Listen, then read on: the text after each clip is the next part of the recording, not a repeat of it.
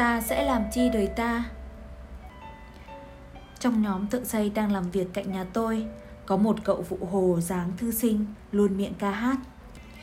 Cậu vừa tốt nghiệp phổ thông, Làm những việc vặt như khiêng vác, Sắp xếp đồ đạc và ở lại công trường vào ban đêm để trông coi vật liệu. Đêm nằm dài trên chiếu, Dưới ánh đèn tờ mờ, Xung quanh ngổn ngang gạch cát. Cậu vừa đọc ngấu nghiến những tờ báo tôi cho mượn Vừa hát vang hết bài này đến bài khác. Hỏi chuyện mới biết, Ba mẹ cậu đều đi làm mướn, Cố cho con học hết phổ thông. Giờ thì ngặt nghèo lắm, Cậu phải lên Sài Gòn làm phụ hồ Để kiếm sống và phụ giúp cha mẹ. Rồi cậu nói chắc nịch rằng Sẽ kiếm đủ tiền để mai mốt đi học tiếp. Tôi hỏi cậu thích học ngành gì? Cậu nói sau này sẽ đi thi vào nhạc viện. Một cậu phụ hồ nghèo rớt đang nuôi giấc mơ vào nhạc viện. Một hình ảnh dường như không thật khớp.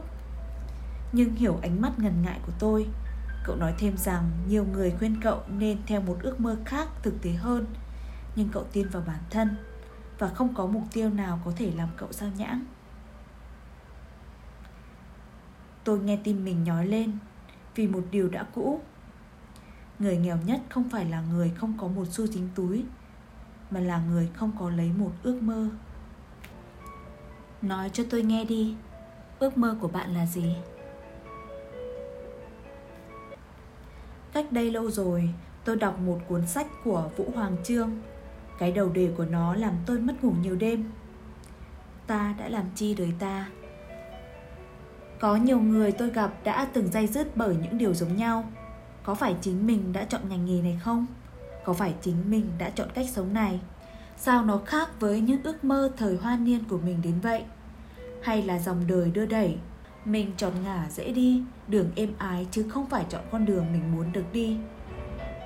Ước mơ tuổi 15 sao không biến mất đi mà cứ đeo bám mình cho đến tận bây giờ. Năm tháng qua đi, bạn sẽ nhận ra rằng ước mơ không bao giờ biến mất, kể cả những ước mơ dồ dại nhất trong lứa tuổi học trò, lứa tuổi bất ổn định nhất. Nếu bạn không theo đuổi nó, chắc chắn nó sẽ trở lại một lúc nào đó, dây dứt trong bạn thậm chí là dằn vặt bạn mỗi ngày. Lúc ấy có thể bạn sẽ phải ngậm ngùi mà thốt lên rằng chao ôi ta đã làm chi đời ta vậy? Nếu vậy sao ta không nghĩ đến điều này ngay từ bây giờ?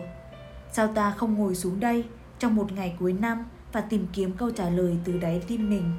Ta muốn làm gì? Ta muốn sống ra sao?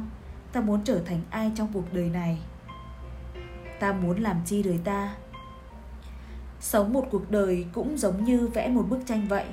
Nếu bạn nghĩ thật lâu về điều mình muốn vẽ, nếu bạn cứ dự tính được càng nhiều màu sắc mà mình muốn thể hiện, nếu bạn chắc chắn về chất liệu mà bạn sử dụng thì bức tranh trong thực tế càng giống với hình dung của bạn. Bằng không, có thể nó sẽ là những màu mà người khác thích, là bức tranh mà người khác ưng ý, chứ không phải là bạn.